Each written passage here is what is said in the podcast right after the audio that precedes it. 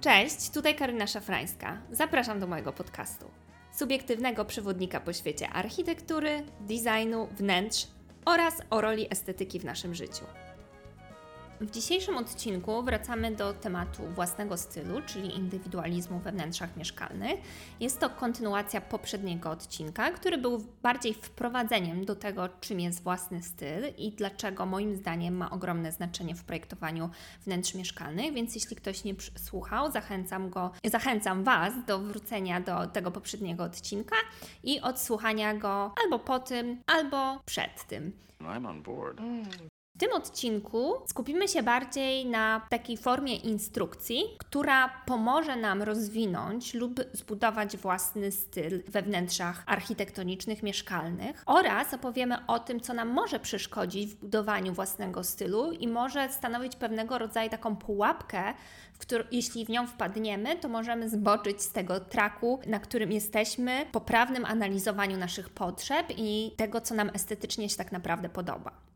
I tak jak wspomniałam w poprzednim odcinku, zbierając te informacje, przeanalizowałam archiwa New York Timesa w poszukiwaniu odpowiedzi, czy własny styl we wnętrzach w jakiś sposób się starzeje, czy podejście do tworzenia budowania własnego stylu we wnętrzach w jakiś sposób może się przeterminować, Znalazłam taki artykuł, o którym wspomniałam w poprzednim odcinku, napisany przez Susan Slessin z 1982 roku. Personal Style Comes Home, Two Apartments, Two Approaches, czyli takim wolnym tłumaczeniu, że ten własny styl zawitał w naszych mieszkaniach na przykładzie dwóch mieszkań i tym samym dwóch podejść do budowania tego własnego stylu. I tak naprawdę odetchnęłam z ulgą, bo te pięć punktów, które sobie wypisałam, jako tą instrukcje, której możemy się trzymać, szukając odpowiedzi na to, czym jest nasz własny styl, one pokrywają się z tymi informacjami, które znalazłam w tamtym artykule oraz w artykule takim dodatkowym napisanym przez Jill Brook Personal Style Unleashed by Divorce. W takim wolnym tłumaczeniu, że podczas rozwodu ten własny styl został odkryty, e, taki uwolniony. Podczas tego odcinka będę odnosiła się do bohaterów z tych dwóch artykułów, więc aby się nie powtarzać, chcę powiedzieć, że mówiąc bohaterowie, mamy na myśli którąś z osób opisanych w jednym z tych dwóch artykułów. I o czym jeszcze nie wspomniałam, to właśnie to porównanie, dlatego że dużą wartością własnego stylu w projektowaniu naszych wnętrz mieszkalnych jest fakt, że te wnętrza się z nami starzeją i nie wymagają od nas takiego ciąg ciągu, prowadzenia ciągłych zmian na przestrzeni następnych 5, 7, 10 lat, dlatego że cała ta estetyka tego wnętrza przestaje nam się podobać, bo już nie jest zgodna z trendami i staje się w pewien sposób sposób przestarzała. Bo projektując według własnego stylu, nie kierujemy się w żaden sposób trendami, tylko własną estetyką i nie ulegamy temu, co nam dyktuje otoczenie. Tylko te wszystkie decyzje projektowe i wszystkie zmiany, które się na przestrzeni czasu pojawią w naszych mieszkaniach, one będą wychodziły y, z naszych autentycznych potrzeb. I to nie będą rewolucje. Zazwyczaj to nie będą rewolucje. Będą takie naturalne zmiany, które będą wynikały z tego, w jakim jakim momencie życia jesteśmy. I cieszę się, może to tak naprawdę nie jest super stary artykuł, ale początek lat 80. do dnia dzisiejszego, więc tak naprawdę daje nam to ponad 40 lat. Jeśli według tych zasad zaprojektujemy własne mieszkanie, mamy pewnego rodzaju gwarancję, że za 40 lat ono nadal będzie fajne. Nie wiem, czy takie podejście będzie tak samo funkcjonalne i dobre na przestrzeni 100 lat, ale myślę, że 40 lat, jeśli chodzi o urządzanie naszych wnętrz mieszkalnych, domów, to jest naprawdę wystarczający czas. I chciałam tutaj jeszcze podkreślić to, że wymieni, wymienię dzisiaj pięć punktów, ale to nie oznacza, że Wy musicie zastosować wszystkie pięć punktów. To jest taka instrukcja, po którą Wy możecie sięgnąć, możecie y, skupić się na jednym punkcie, na dwóch lub na wszystkich pięciu. To wszystko zależy od Was. Chodzi o to, żebyście się nie zmuszali, ale podeszli do tego w sposób naturalny i szukali inspiracji w tym, co tak naprawdę jest dla Was najważniejsze. Więc pierwszym z takich punktów to jest motyw przewodni miejsca, czyli coś takiego, co nas bardzo inspiruje, jakiś przedmiot, element, lokalizacja, może być to detal i z którym się identyfikujemy. I ja Wam tutaj proponuję rozejrzeć się naokoło i przeanalizować, co tak naprawdę lubimy, lubicie, co Wam się podoba, a nie to, co będzie bardzo dobrze przyjęte przez innych. Czyli musicie odpowiedzieć sobie w sposób autentyczny, że ten element faktycznie podoba mi się, pomimo że jest przez innych postrzegany jako przestarzały albo staromodny, bo tak naprawdę łącząc to ze wszystkimi innymi swoimi elementami, możesz stworzyć bardzo unikatowe wnętrze, które będzie się wielu osobom podobało, a najważniejsze jest to, żeby podobało się Tobie, bo jego przewagą będzie autentyczność, ponadczasowość i spójność, wyjątkowość. I jedna z bohaterek mówi, że wszystkie decyzje projektowe przyszły do niej w sposób naturalny, że ona nie podeszła w ogóle do aranżacji tych wnętrz na podstawie jakiegoś wcześniej przygotowanego planu,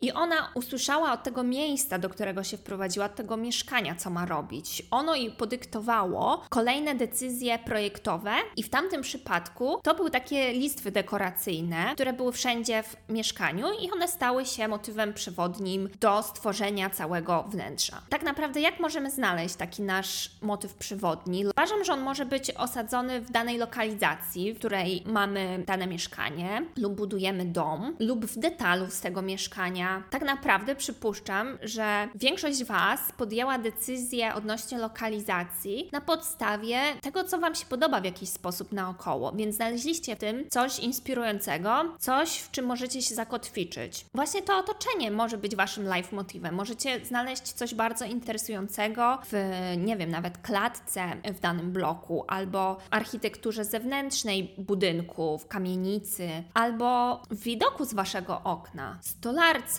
która jest już w Waszym mieszkaniu, jeśli na przykład mówimy o renowacji. Czyli tak naprawdę inspirujemy się otoczeniem czymś, co już jest jego daną nam częścią. Kolejnym z punktów jest wspomnienie.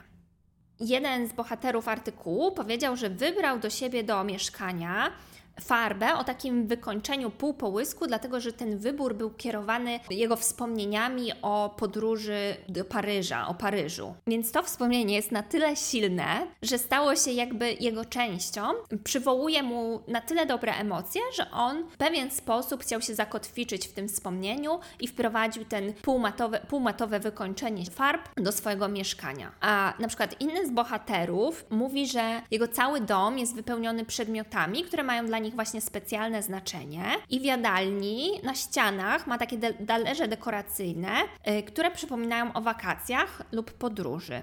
A hall jest przepełniony osobistymi historiami, jak zdjęcia albo sztuka, co wszystko odwołuje się do wspomnień. I jeśli w jakiś sposób naturalny kolekcjonujesz specjalne przedmioty, pamiątki z wakacji, mogą one stanowić część Twojego stylu. Może to być na przykład wspomnienie o domu babci, na przykład przeszklony regał, kredens wyeksponowaną kolekcją kryształu. Na tyle to kochałeś, że pragniesz mieć coś podobnego we własnym domu i możesz zbudować swój styl naokoło tego. Kolejnym z punktów jest czas. Pomimo, że łączy on się ze wspomnieniami, uważam, że wnosi również takie dodatkowe warstwy. Dlatego, że tak jak wspomniałam w poprzednim odcinku, projekt wnętrz mieszkalnych to coś więcej niż samo wnętrze z meblami. Na to nakładamy taką warstwę czasu. Właśnie tutaj, odnosząc się do czasu, mówimy o tym, że wraz z czasem na przykład zmieniają nam się gusta, zmieniają się potrzeby. Na przestrzeni lat możemy odkryć nowe inspiracje albo poczuć silne połączenie z czymś, o czym jeszcze wcześniej nie wiedzieliśmy. Czujemy du takie duże połączenie z tym, że chcemy to wprowadzić do naszego mieszkania, aby się stało częścią naszego życia. I tutaj jeden z bohaterów opowiada o, o, o takiej przygodzie z wakacji, że wybrał się na zwiedzanie fabryki płytek. Przypuszczam, że to musiały być jakieś ręcznie robione płytki bo nie wyobrażam sobie innego celu zwiedzania fabryki płytek na wakacjach dla osoby, która nie jest w żaden sposób związana z designem. Y, tak bardzo zainspirował się tymi płytkami, że zdecydował, że one muszą znaleźć się w jego łazience i pomimo, że znajdował się na wakacjach, czyli takiej odległości większej od swojego mieszkania i, i przypominam, że to jest z lat 80., więc to nie było takie łatwe kiedyś złożyć zamówienie na odległość. Zamówił je w dosyć odległym miejscu i przesłał do swojego domu yy, i przeprowadził wielki remont remont łazienki. I oczywiście tutaj wiele z Was może powiedzieć: O, jednak wielki remont ale ten remont nie został przeprowadzony dlatego, że coś mu się nie podobało w jego istniejącej łazience. On został przeprowadzony dlatego, że coś go tak obecnie mocno zainspirowało, że on musiał to mieć u siebie w domu. Więc tu nie chodzi o to, że on coś przekreślił, on wprowadził coś nowego. I z czasem tak naprawdę wiążą się również emocje, czyli tak zwana obecna sytuacja życiowa. Jest to taka tak zwana, nazywana przed, przeze mnie odnoga czasu, która w tym przypadku, jeśli chodzi chodzi o czas, reprezentuje teraźniejszość. I w jednym z artykułów jest opisana para bohaterów, która opowiada o związku, który budowali, czteroletni. Ten związek nazywany był przez nich bardzo burzliwy. Bohaterka urządzała wtedy mieszkanie w kolorach takich ognistych, czerwonych, pomarańczach. Wspomina taką ciężkość widoczną w zdobieniach, w drewnianych meblach, które wybierała, które były bogate w ornamenty. I powiedziała, że to wykończenie reprezentowało to, jak ona się czuła. Mówi o tym, że tam nie było lekkości i wszystko było bardzo ciemne. A po rozstaniu z y, tym swoim partnerem y, przekierunkowała swoje estetyczne potrzeby ku jasnym barwom i takiej gojącej rany lekkości. Tak jest moje wolne tłumaczenie tego, co ona powiedziała. Zwróciła uwagę na to, że ten proces gojenia ran po rozstaniu był bardzo czasochłonny, ale urządzanie wnętrz stanowiło jego ogromną część, czyli pomogło jej w tym uzdrawianiu i dzięki urządzaniu własnego mieszkania mogła przebywać w miejscu, które było formą sanktuarium i służyło refleksji. I to jest moim zdaniem taki bardzo silny i namacalny przykład o tym, jak nasze emocje oraz otoczenie, w jakim się znajdujemy i kreujemy, są nierozerwalne.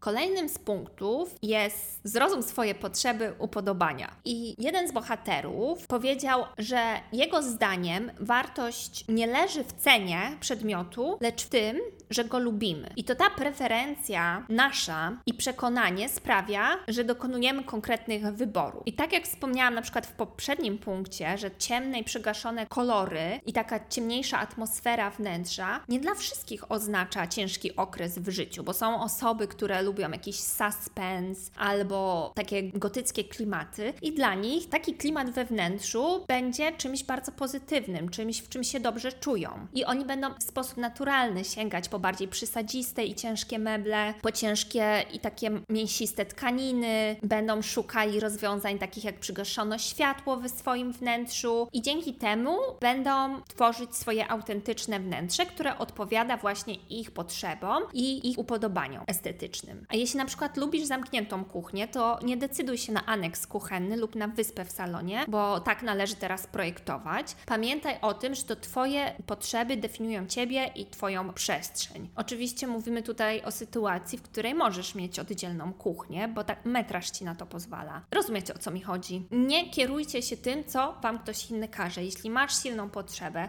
aby Twoja kuchnia miała drzwi, to zrób sobie taką kuchnię.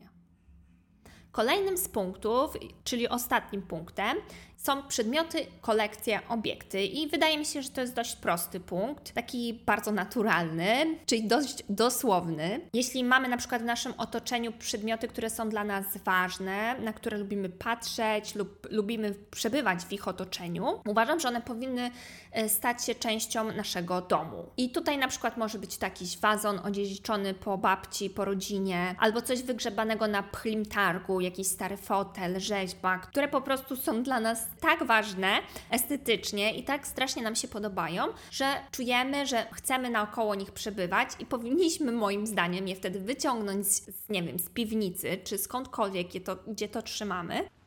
From a pile of stuff i znaleźć dla nich miejsce w naszym domu i naokoło tego budować tą spójność własnego stylu. I szukając dla tych wszystkich przedmiotów miejsca w naszym domu, pamiętajmy, aby robić to w sposób świadomy. I oczywiście nie da się wytłumaczyć tego w jednym zdaniu, bo tutaj intuicja, wyczucie, doświadczenie ma ogromne znaczenie, ale ważne jest to, aby w ogóle pamiętać o tym, żeby, że coś takiego jak świadomość przy podejmowaniu decyzji istnieje. Bo wydaje mi się, że wtedy zawsze będziecie sobie zadawać to takie pytanie, a czy to na pewno tu pasuje, a czy to na pewno mi się podoba, a czy to nie lepiej będzie wyglądało w następnym innym pokoju. Więc ta świadomość to są takie pytania, na które możemy sobie odpowiadać.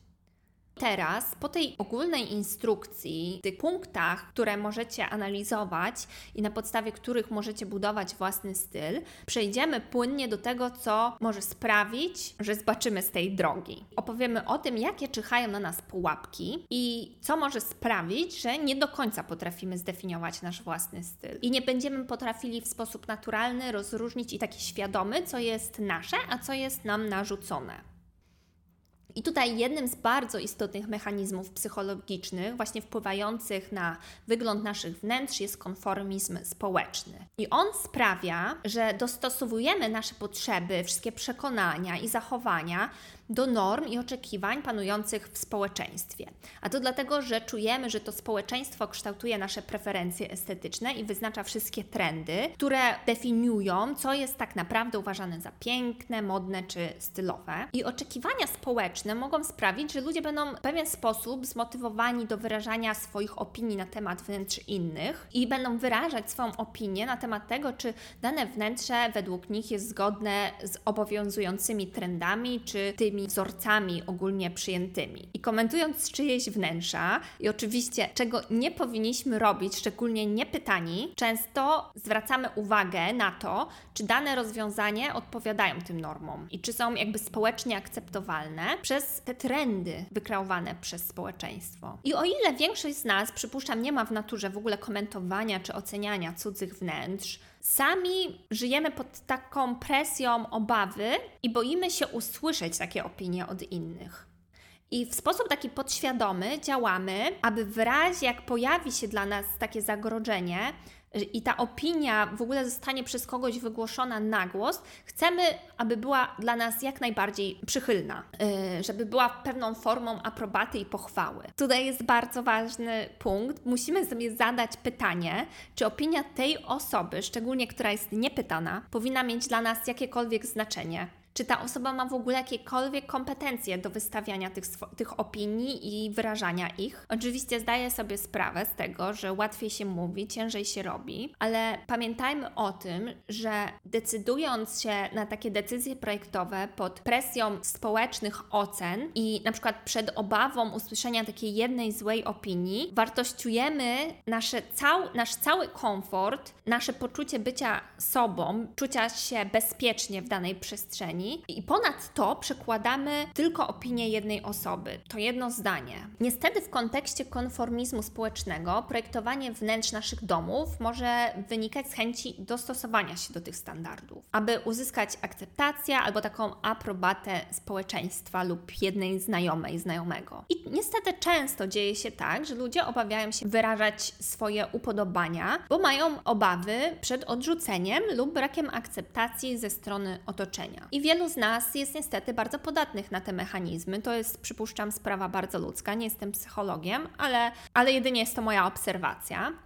I jesteśmy właśnie podatni na ten mechanizm, że to tak naprawdę społeczeństwo stanowi o tym, co jest uważane za atrakcyjne lub stylowe. I ten konformizm społeczny może bardzo ograniczyć naszą indywidualność i kreatywność. I przyjęcie tych wszystkich norm i standardów często prowadzi do utraty przez nas oryginalności i sprawia, że tak naprawdę wszystkie wnętrza naokoło stają się bardzo podobne do siebie. Czyli dosłownie to, co powiedziałam w poprzednim odcinku. Kopia, kopia, kopia. I takie wnętrze nic nie mówi o właścicielu i odtwarza tak naprawdę pewien pattern, który jest nam podany przez otoczenie, przez jakieś wielkie markety budowlane. Dlatego moim zdaniem bardzo ważne jest to, abyście mogli zachować zdolność do wyrażania swojego gustu i stylu, szczególnie jeśli on jest bardzo różny od dominujących trendów bardzo ważnym zdaniem jest tutaj to, aby zastanowić się, czy te nasze decyzje są zgodne z naszymi autentycznymi przekonaniami i wartościami, czy też mogą jednak wynikać z pragnienia dostosowania się do norm społecznych. I jedyne, czego potrzebujemy, to jest nasza odwaga w działaniu i słuchaniu siebie. Ogromne wyzwanie, ale po przekroczeniu pewnej granicy staje się bardzo proste. To wysoko postawiona poprzeczka. Kolejnym z przykładów, który nas blokuje w robieniu tego, co czujemy, są na pewno koszta. Odkrywanie i budowanie własnego stylu to jest tak naprawdę nauka, więc musimy się przyszykować na to, że będziemy popełniać błędy i przypuszczam, że wielu z Was boi się, że te błędy mogą stać się bardzo kosztowne. Aby uniknąć po pierwsze tych kosztów, aby uniknąć tej obawy, którą buduje w nas ewentualne podniesienie kosztów, musimy działać w sposób powolny oraz w mniejszej skali. I ja tutaj zachęcam Was, abyście analizowali przykłady wnętrz, które Wam się podobają, zadawali sobie do każdego z tych przykładów pytanie, co tak naprawdę podoba mi się w tym wnętrzu bo może tak naprawdę nie chodzi o całe wnętrze, a jedynie o kolorystykę albo funkcjonalność. Może się okazać, że któraś z tych cech Tobie totalnie nie odpowiada, a tylko inna ma dla Ciebie znaczenie, więc musisz mieć świadomość tego, że to nie jest koniecznie to wnętrze, które Ci się podoba, ale jego pewne elementy. Jeśli chodzi o trenowanie na mniejszej skali, to możemy właśnie sięgnąć do dekoracji stolika kawowego albo regału. Możemy stworzyć tutaj właśnie kilka wersji, udekorować kwiatami, albumami, y, misą z owocami, Możemy postawić świeczki, jakieś małe rzeźby, książki. Jeśli lubisz jakieś obrusy, serwetki, mogą się one również tam pojawić. Innym obszarem takiej mniejszej skali, na którym możecie trenować, to jest dekoracja i aranżacja pościeli, poduszek, albo dekoracja okna i całego otoczenia, czyli na przykład zasłony, kwiaty lub inne akcesoria, które mogą się pojawić na parapecie. I przy tych, przy tych obiektach, przy tej mniejszej skali, zwróćcie uwagę na to, że żadne z tych elementów nie są są trwałe i są dużo łatwiejsze do wymiany, a tym samym wiąże się z tym mniejszy koszt. Czasami tak naprawdę zerowy dodatkowy, bo możecie wykorzystywać to, co macie już naokoło, możecie to wszystko w inny sposób przearanżować, zestawić i może się okazać, że nie musicie przy tak małej skali wydać ani jednej dodatkowej złotówki. I z czasem, jak będziesz już trenować i zbudujesz taką pewność siebie i zwiększysz y, wiarę we własną intuicję, swoje decyzje, możesz przejść na przykład do większej skali. W tym przypadku mogą, może być to malowanie ścian, ustawianie albo kupowanie mebli, które są jeszcze ruchome, a ostatnią fazą jest wprowadzanie takich decyzji, które wiążą się z bardzo trwałymi y, zmianami, takimi na przykład jak zmiana płytek lub układ pomieszczeń. Pamiętajmy, że przy własnym stylu spójność ma ogromne znaczenie. Jest to coś, co się czuje i nie da się tego tak naprawdę opisać słowami. Szczególnie nie da się tego opisać w odniesieniu do konkretnego stylu indywidualnego danej osoby. Jeśli to nie my budujemy ten styl, jeśli nie dysponujemy żadnymi informacjami na temat kogoś stylu. I, w tym przypadku ja nie mogę Wam nic powiedzieć o Waszym indywidualnym stylu, dlatego że po prostu nie mam żadnych informacji na ten temat. I tutaj jest jeszcze taka instrukcja. Jeśli korzystacie z usług profesjonalnego architekta wnętrz, musicie zwrócić uwagę, czy ten projekt, który stworzycie, odzwierciedla Wasz styl, czy też preferencje projektanta. Bo uważam, że to jest jedna z takich czyhających pułapek. Oczywiście z reguły wybieramy sobie projektanta, ponieważ podoba nam się jego portfolio prac, poprzednie projekty. Ja osobiście dzielę architektów według różnych filozofii pracy. Jedną grupą architektów są tacy projektanci, którzy na pierwszy plan wystawiają poczucie estetyki i styl danego klienta. W przypadku tych architektów ich własna estetyka, ich własne poczucie stylu nie jest dominujące w projekcie. Oni w projektach nie zostawiają tej takiej właśnie pieczątki, która mówi, ten projekt został stworzony przez tego i tego architekta. Dlatego, że tam nie ma takich powtarzających się rozwiązań estetycznych.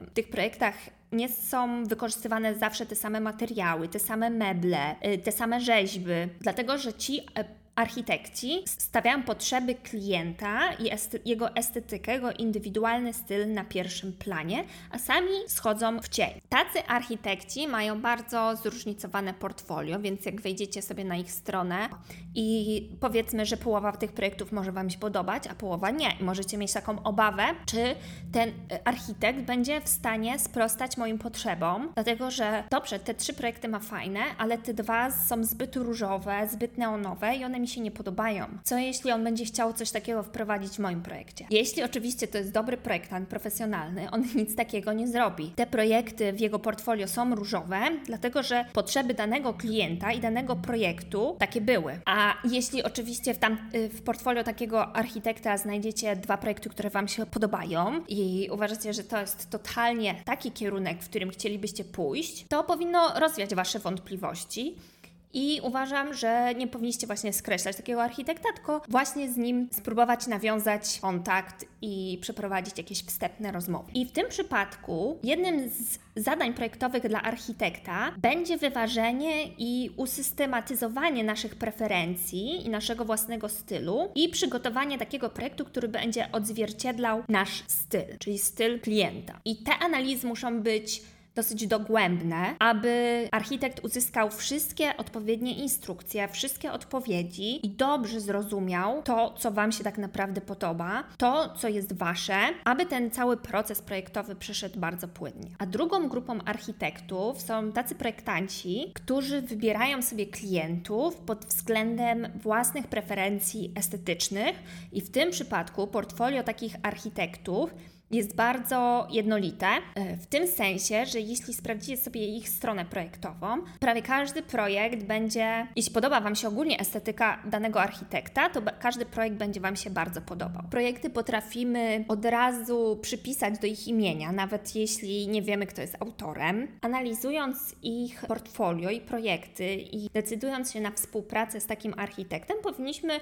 zwrócić uwagę na to, czy większość z projektów odpowiada naszej estetyce Estetyka oczywiście jest to składowa naszego stylu. Nasza osobowość i taka indywidualna historia również są jego częścią.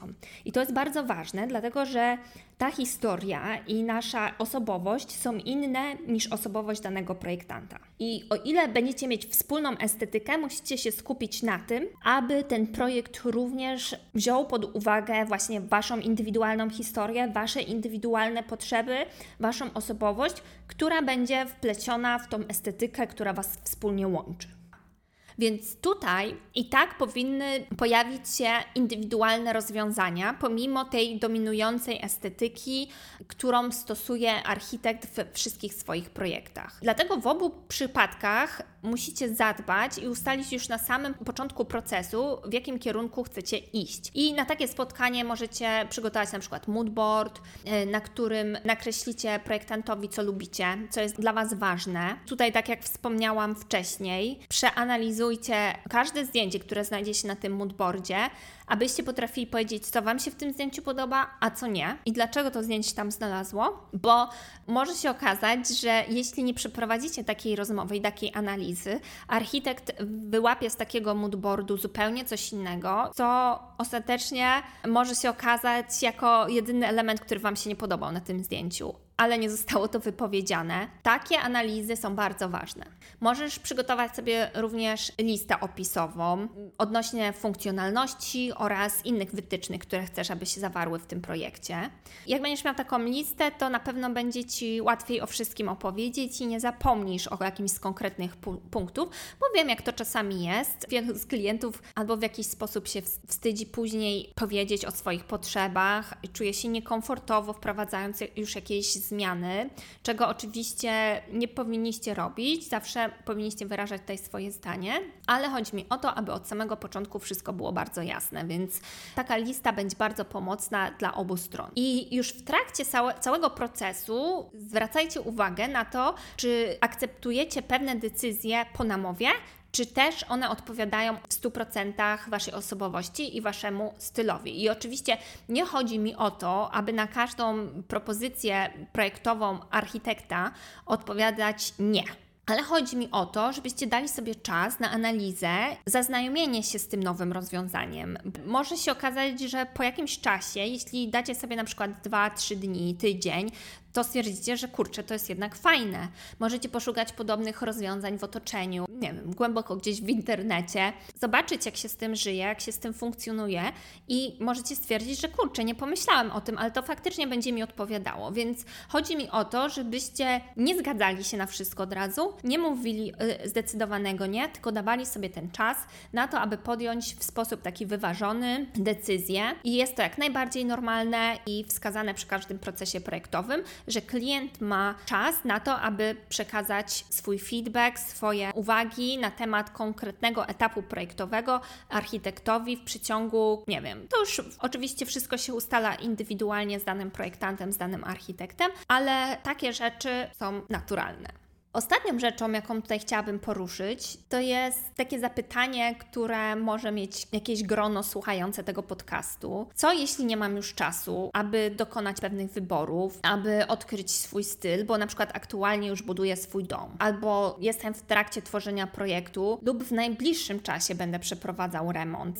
W tym przypadku żadna z osób nie miała czasu na to, aby przemyśleć, co jest jej stylem, aby sprawdzić na, przy, na dłuższej przestrzeni czasu, czasu, czy tak naprawdę pewne rzeczy jej się nie zmieniają, aby dokonać tych obserwacji i analiz, bo tego się nie dokonuje w jeden dzień, w jeden tydzień, w jeden miesiąc. To jest dłuższy proces. Oczywiście jest to sprawa bardzo indywidualna, bo osoby, które mają wypracowane jakieś upodobania estetyczne w wielu innych dziedzinach życia, mogą potrzebować tylko dosłownie tej kropki nad i, więc w ich przypadku tak jest, nie, nie można powiedzieć słowo finalizowanie, dlatego że to jest proces, który płynie, czyli to towarzyszy nam cały czas, ale ma takie silne fundamenty, to takie osoby właśnie będą potrzebowały mniej czasu, mniej instrukcji, mniej analiz, aby właśnie zbudować te solidne fundamenty, które mogą kierować naszymi przyszłymi decyzjami. Jeśli nie macie dużo czasu, aby zrozumieć Wasze potrzeby projektowe, Waszą indywidualność własnego stylu we wnętrzach mieszkalnych, yy, oczywiście jest to sprawa bardzo indywidualna i nie ma tutaj rozwiązania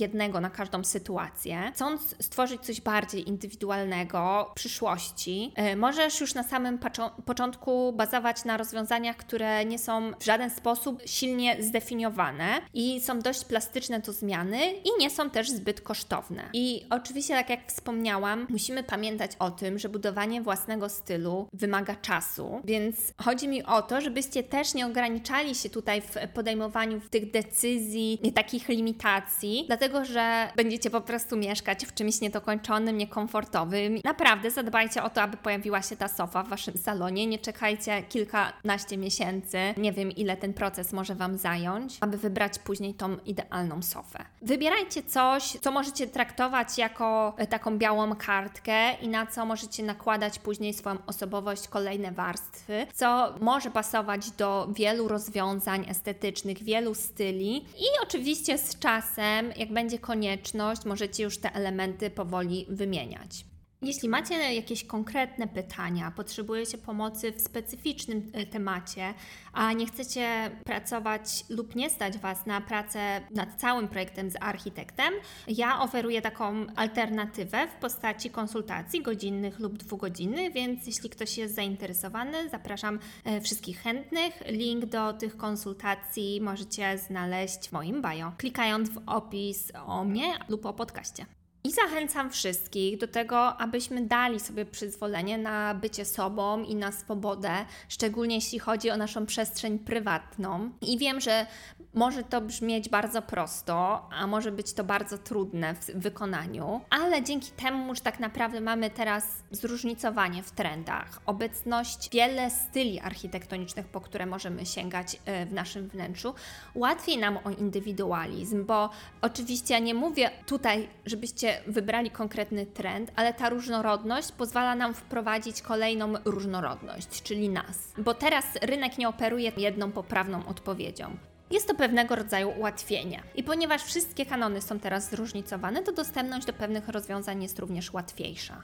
I na tym chciałabym zakończyć dzisiejszy odcinek. Mam nadzieję, że całość Was zainspirowała i otworzyła na nowe spojrzenie na tworzenie wnętrz.